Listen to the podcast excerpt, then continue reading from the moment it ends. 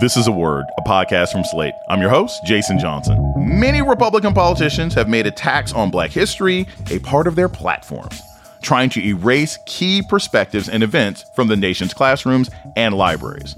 But writer Michael Harriot is fighting back. This is the thing I believe.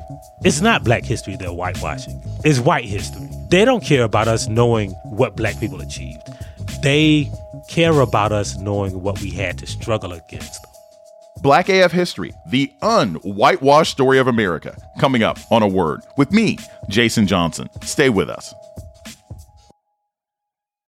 When you need mealtime inspiration, it's worth shopping Kroger, where you'll find over 30,000 mouthwatering choices that excite your inner foodie. And no matter what tasty choice you make, you'll enjoy our everyday low prices, plus extra ways to save, like digital coupons worth over $600 each week. You can also save up to $1 off per gallon at the pump with fuel points. More savings and more inspiring flavors make shopping Kroger worth it every time. Kroger, fresh for everyone. Fuel restrictions apply. Welcome to A Word, a podcast about race and politics and everything else. I'm your host, Jason Johnson. It took generations for America to begin teaching facts about black history. Now, several political leaders have made it their mission to reverse that hard won progress. They're removing books about civil rights and lessons about slavery from schools, even from schools that primarily serve children of color. Even before these attacks, most Americans, even black Americans, had limited exposure to black history. The backgrounds of the people enslaved on this continent were simplified. The violence of that institution was softened. And the achievements of black people throughout this country's history were ignored. But one of the people fighting for a truer telling of black history is Michael Harriot. He's a columnist for The Grio and frequent contributor to MSNBC, whose work has appeared in The Washington Post and The Atlantic. His new book is Black AF History, the un-whitewashed story of America. And he joins us now. Michael Harriot, welcome to a word. Thanks for having me. I want to start with this. So, this is the thing that most people would know of you because of your writing in the Grio, you're writing in the Root, writing a bunch of different places. But history wise, people know you because of these amazing Twitter threads you've done. And they're Twitter threads I've actually like given to my students at Morgan State University because they're short, they're punchy, they make a lot of sense. You often have citations in them, was your Twitter the inspiration for this book? Did you just say, you know what, I should take all these viral tweets together and put them in a book? Did a publisher approach you? Like, what inspired you to write Black AF History, the unwhitewashed story of America?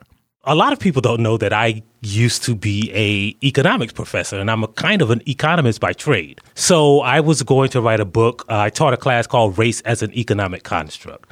And I was co- going to kind of write a book about explaining race through economics and not just money, but the concept of supply and demand. I finished the proposal, took it out to publishers, and every one of them came back to my agent and was like, "Yeah, we like that book proposal, but what about that history stuff he does on Twitter?" And so I fired off a second book proposal for this book, Black AF History. Well, you know, this was four years ago. It turned into a two book deal. And we decided, we came to a decision because of the subtitle of the White Peopleology book. The publisher said, well, nobody's going to know what that, that arcane subject is because the title was White Peopleology Toward a More Critical Race Theory and nobody had heard of critical race theory then. So the publisher said, maybe you should do the history book for first, and then, you know, maybe you in that book you can tell people about like this crazy thing called critical race theory. Little did I know that now everybody knows kind of what critical race theory is. So I could have had a real big bag, but you know, at least I got a book out of it. I really enjoyed this book, and I, I've I've said this to you. We're in chats together. I say this all the time as a political scientist, I am sort of inherently intimidated by historians because uh, in political science, if if it's anything past twenty years, we don't really remember. So people who can actually sort of take history and put it together and make it make sense and and have it relate are always sort of really amazing to me.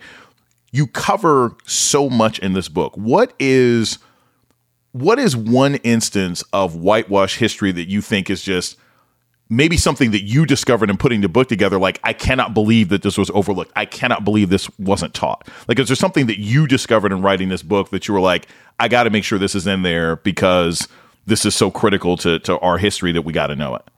So, yeah, there's a bunch of stuff like that. One of the main things that I think that people don't know is one, people assume that Americans went over and white people came went over and got us from Africa, and they just like picked up whoever they got, and it wasn't like that, right? So.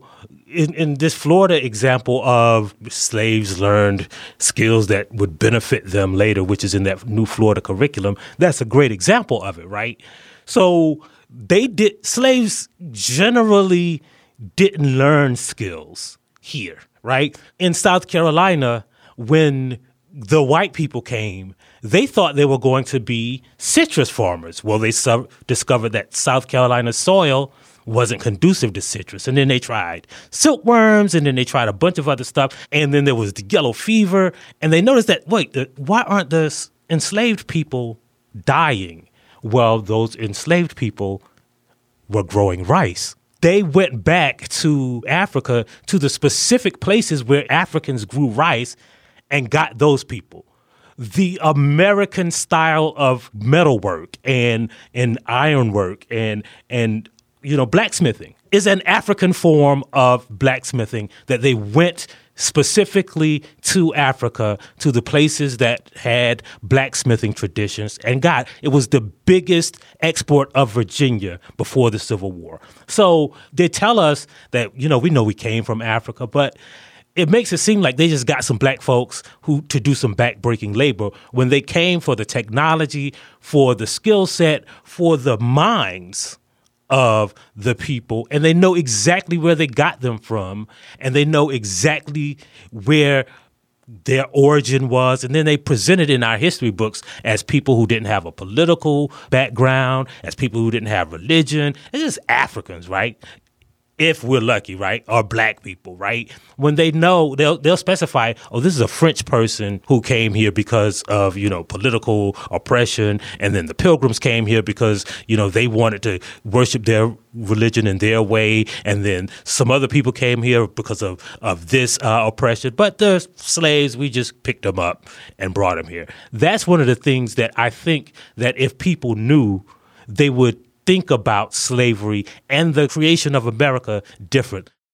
One of the amazing parts about that, that that section in your book about rice was fascinating to me. And and it talks about this idea that, you know, because of the incredibly diverse ecology of the continent of Africa, you had some people who made rice in fields. You had some people made rice in pots, some people who made rice in huts. What you're saying is the enslavers like had their own version of monster.com or LinkedIn. Like they, they were they were choosing the best and the brightest in order to bring over. They were not bringing over people who were just uh, POWs or the dregs of society, right?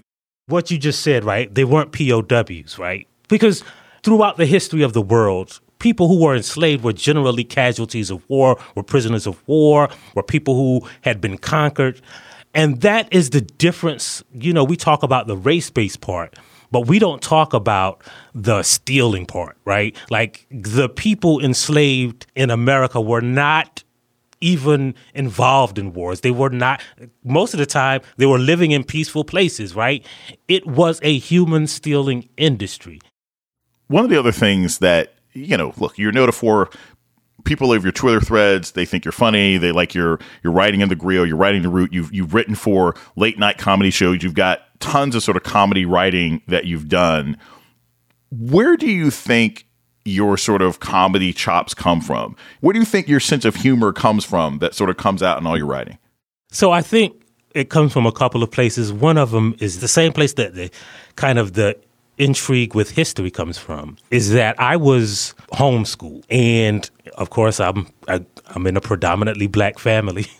and grew up in a black neighborhood in a town that was about half black and half white. You know, I never learned to temper. I think everybody has this subconscious deference to whiteness, and I never learned that by the time I was, you know, going to school. I was 12 years old, so almost a teenager. And so I think a lot of it comes from my interest really genuine interest in how white people see things. And the other part of it is, I think comedy uh, comes from like who you appreciate. And I grew up reading Twain. I'm a big fan of Chester Himes, uh, Paul Beatty. So the people I generally loved to read were funny people.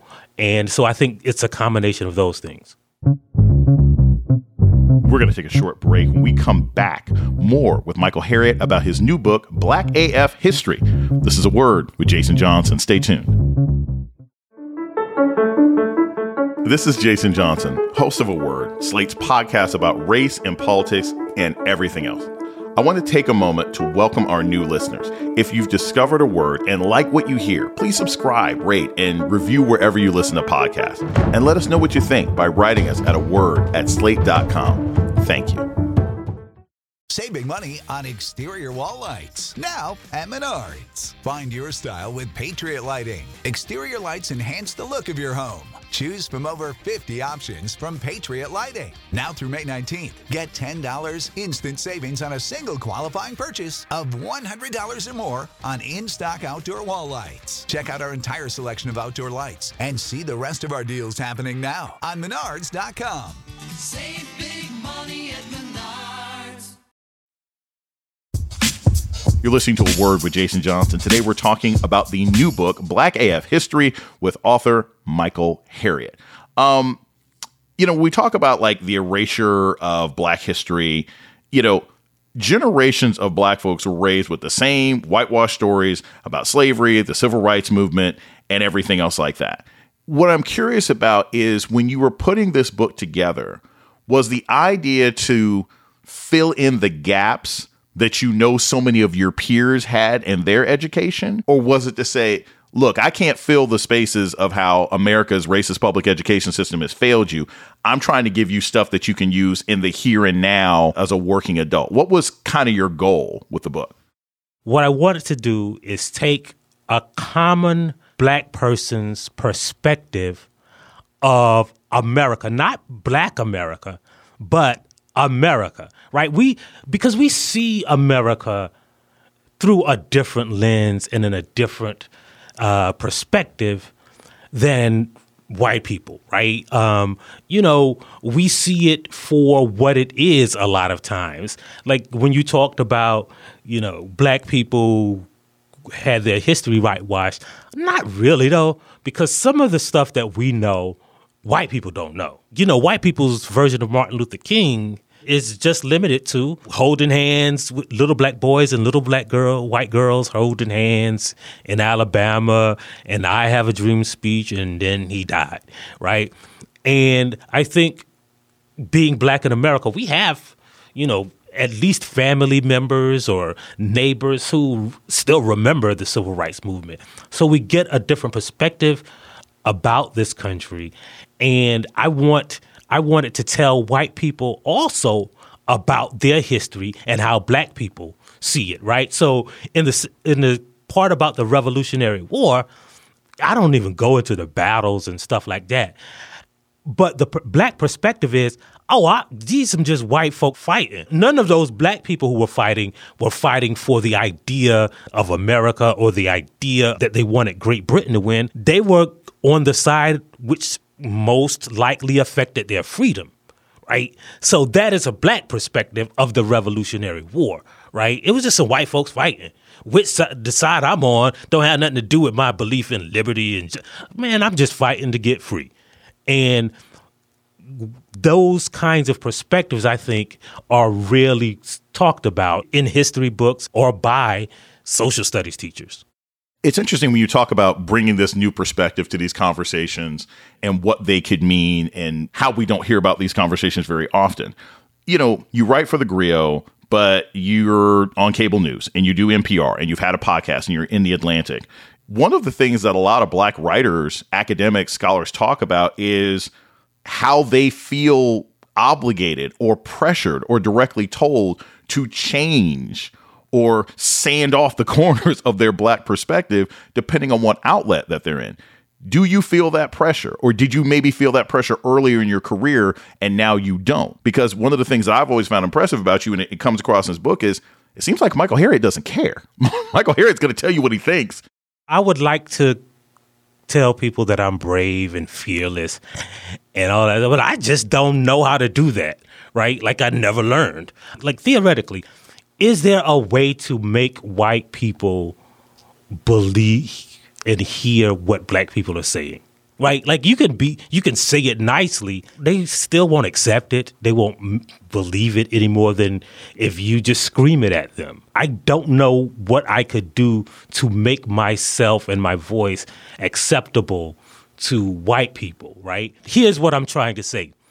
If you take any demographic in America, like 99% of what everybody says is correct, right? Now, the stuff that people get wrong, they are more apt to correct if somebody tells them they are wrong. Well, what demographic is least, least likely to be corrected? White people. So they get to be wrong more often. Generally speaking, they are brilliant people of all races and things, right? But those brilliant people are so few. And then you have to remember that white people ain't gonna listen to the brilliant black people. So again, I don't know what I could do to be both correct and acceptable. So I choose correct. You know, one of the things that you used to have, I don't know if you still do on some of your social media handles, some of the things you refer to yourself a lot, you call yourself a wipe apologist. But for those people who are not familiar with you or not familiar with your work, what's a wipe apologist? Like what what how do you define that? Because clearly you have you have created a new area of knowledge and learning that most people aren't aware of.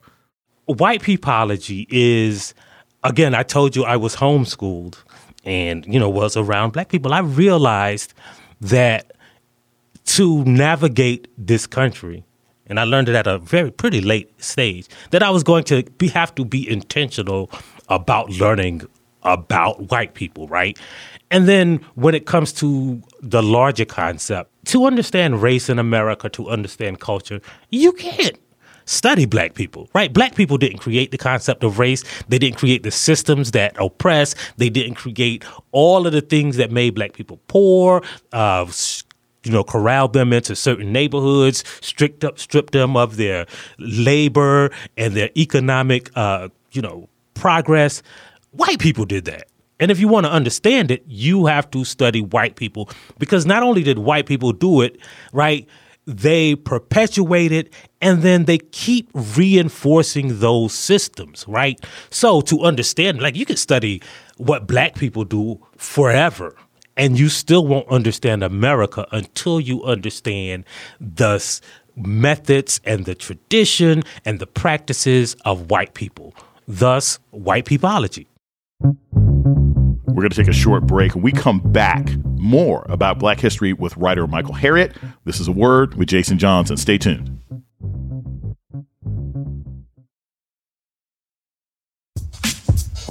You're listening to a word with Jason Johnson. Today we're talking with columnist Michael Harriot, author of the new book Black AF History. Um, so one of the other things that I really, really like about this book is most of your sections, whether you're talking about uh, revolutions of enslaved people, whether you're talking about modern day politics, they start with these really interesting anecdotes about your family. How did your family, and growing up in this sort of mostly black environment that was invested in education, how does that infuse itself into your stories? Because I, I think that's one of the the more compelling and exciting parts about this book. my family greatly influenced how I see the world and who I am as a person, right? Um, so my family uh, was heavily involved in the civil rights movement. Like the reason the Supreme Court decided that protest was a form of free speech was because of a group of South Carolina students who protested at uh, the state capitol, protested segregation. My aunt and uncle, twin brothers and sisters were the youngest people arrested at 16 years old. My uncle Isaac Williams was the longtime field secretary of the NAACP and the Jim Clyburn's original uh, chief of staff. So, uh, and then on the other side of my family is like Black Panthers. So not only were they that and involved in black stuff, but I grew up in a really kind of Christian fundamentalist church. So we were always outsiders, kind of anyway. And what that did is that reaffirmed and gave me comfort in, I, oh, you don't have to, you're not going to be like everybody else anyway, right? Like you can be a nerd because you ain't going to the Christmas party because your family don't celebrate Christmas, right? Um, right? Like you got to explain what Passover is because your family celebrates some Jewish holiday. So you ain't gonna be like you know the cool kid anyway. You can forget about that. So whatever you want to be, whatever you choose to be, you might as well be yourself, right? And and it's part of that. And then the other part is like I grew up 15 miles away from where my family, on both my maternal and paternal grandparents, were enslaved. So, like, we would go on the weekends. Some of them still lived on the land where they were enslaved. They eventually ended up owning some of it. So, we would go there like almost every weekend and just like roam around, spend time, or just have to sit there. And it was boring then, and sit there and listen to them tell all of these stories. So I think that made me a storyteller, but it also embedded me in the history of my family and like not having to kind of be someone else and assimilate into the larger world just for the sake of being cool. Right. You didn't have to go find the stories of heroism. You didn't have to go make those up, right? You you kind of had them within your own family. You were already, as you mentioned at the beginning, you know, you had an early book proposal that was talking about critical race theory. You know, several years before it became, you know, the buzzword for the right to sort of attack education. And obviously, uh, any school system that has an anti CRT rule would probably have serious problems with your book, especially since it's called Black AF History talk about what you think the long term damage of these attacks on critical race theory are doing for black children in particular.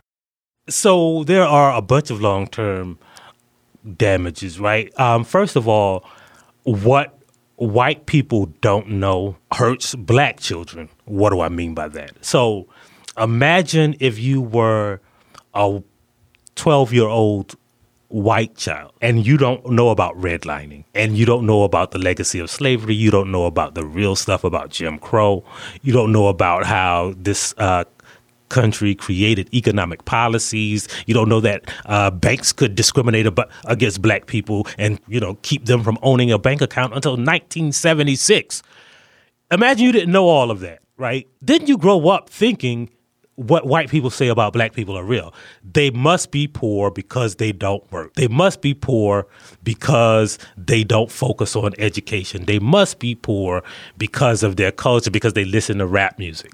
And then you grow up perpetuating those policies because, for all you know, the black people are just violent and dumb and lazy. And then if you're a black and you grow up learning that same history, right, without getting it supplemented by family stories or by, you know, real history, then you grow up thinking I was literally before this podcast started, I was talking to my sister and she was saying, Well, you know, she was talking to this kid and he was like, Well, you might as well do what the white folks say, because, you know, black folks in history didn't resist slavery, they didn't resist. And she was like, Wait, what? Like, they don't tell you those stories of resistance because they control the narrative. But so she started giving him a list of people. You, you ain't never heard of the Stono Rebellion. You didn't know about this. You didn't know about that. You didn't know, right? And so it opened his eyes. But when you whitewash history to make it seem like your people don't have a history of resistance, the other thing is that w- you believe that what your situation is and you focus on that instead of dismantling the system, not knowing that you can pray as hard as you want to, you can work as hard as you want to, you still ain't gonna have the same access to opportunity unless you dismantle that system that keeps it from you. So you ended up working yourself to death. It's, it's the John Henry syndrome, right? You believe that like we just don't work hard enough. You believe you take on that conservative ideology because your history has been whitewashed. This is the thing I believe. It's not black history they're whitewashing. It's white history, right? They don't care about us knowing the what black people achieved. They care about us knowing what we had to struggle against. You can learn about slavery, but not how the white people treated the slaves. Not that 99%, 0.5% of the slave owners were white. You can learn about Jim Crow and integration, but not the white people spitting on your great aunts and uncles because they just wanted to go to school. You can learn about Jim Crow. You got to confine it to the South, and you can't learn. You can't learn about all of the other stuff that they stole, right? Like you can't learn about your grandfather fought in in World War II, but he didn't get GI Bill. You can't learn that all of those white people in those, those places that you call the suburbs lived there because it was built for white people with your grandparents' tax money. You can't learn that stuff, right? You can't learn that it was a government policy. And so you believe that the world is fair and just, and it kind of takes away a little bit of your resistance. You know, Michael, one of the things that as as a professor that I think about a lot is the characters in history are are what people latch onto. Not everybody's going to remember dates and numbers. Not everybody remembers chronology, right? But people can say Al Capone, King Tut, FDR, and one of the strengths of your book, in my view, also is that like you would have these little gray sections where you talk about okay, look, here's where you're going to learn about Nzinga. Here's where you're going to learn about Mansa Musa, who's the, the, the richest man, you know, in, in global history. I knew about these things, but you gave them in these sort of bite-sized packets that anybody could read on the plane, in the bathroom, wherever else it is. What are, say, one or two great people in black history, not events, but people in black history that you think have been erased that you're like, I can't wait for people to get to this chapter because it's going to blow their mind? So one of them is I'll give you two, like two different eras. Moses Moses Dickinson, right? Moses Dickinson was a man who was enslaved, freed himself, and he tra- he worked on a steamboat cutting here, a riverboat, and so he traveled up and down the Mississippi, secretly creating this group of people called the Knights of Tabor. And they had actually planned a nationwide slave revolt all across the country. Like this, it's crazy that this story is never told. Just before their date to start this nationwide slave revolt, the Civil War started. So they were like, uh, I mean, yeah, it's, it's happening now. But the interesting thing about Moses Dickinson it's not just that, right? So the Knights of Tabor continued. They became like a kind of a Masonic group. It even had a a, a, a woman's arm of the movement, and that group paid a penny a month into a fund, and that group is what built the Knights of Tabor or the Mound Bayou Hospital in Mound Bayou, Mississippi. Right, it was the first black-owned created hospital, and it, you look throughout like the civil rights movement, and so many of those people was like, "Oh, you know, I was born at the Mound Bayou Hospital." Well, here's the interesting thing: is the second part of that. So the chief surgeon at the Mound Bayou Hospital in Mound Bayou, Mississippi, he was a man called T.R.M. Howard. And I like to play this uh, game with myself called 12 Degrees of T.R.M. Howard. Almost any black person you've ever read about in history has some kind of connection to T.R.M. Howard. T.R.M. Howard had like an army that actually protected the black journalist who found out that like two dudes didn't kill Emmett Till those people stayed at TRM Howard's farm, and he had a black army protecting them so they could investigate Emmett Till's death. TRM Howard, he had an insurance company. Well, one of the first insurance agents he hired was a dude named Medgar Evers, which is how he knew so much to become a part of the NAACP. When Emmett Till's mom came during the trial, she stayed at TRM Howard's house. Well, TRM Howard sent her up north to his friend who had left Mississippi, James Franklin, Aretha Franklin's daddy. And they had a fundraiser, and at the fundraiser, like a bunch of white people came, right? But they wouldn't let Aretha Franklin sing because she was pregnant. So they got a, a substitute piano player. Because you know, Aretha Franklin is like a piano virtuoso, uh, a keyboard virtuoso. Well, the dude who they let play was a dude named Billy Preston and Little Richard was there and took him on tour, which is how he met the Beatles and became known as the Fifth Beatle. Like everything connects back to T.R.M. Howard. Like it's almost like Ray J, like how they say everything connects to Ray J. Everything really connects to T.R.M. Howard. Wow.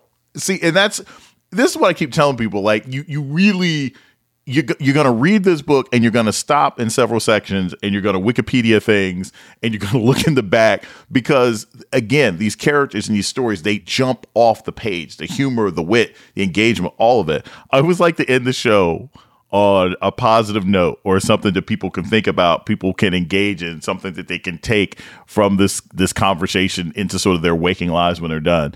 But I'll just ask you this. If I pick up Black AF history tomorrow and read it straight through over the weekend, right?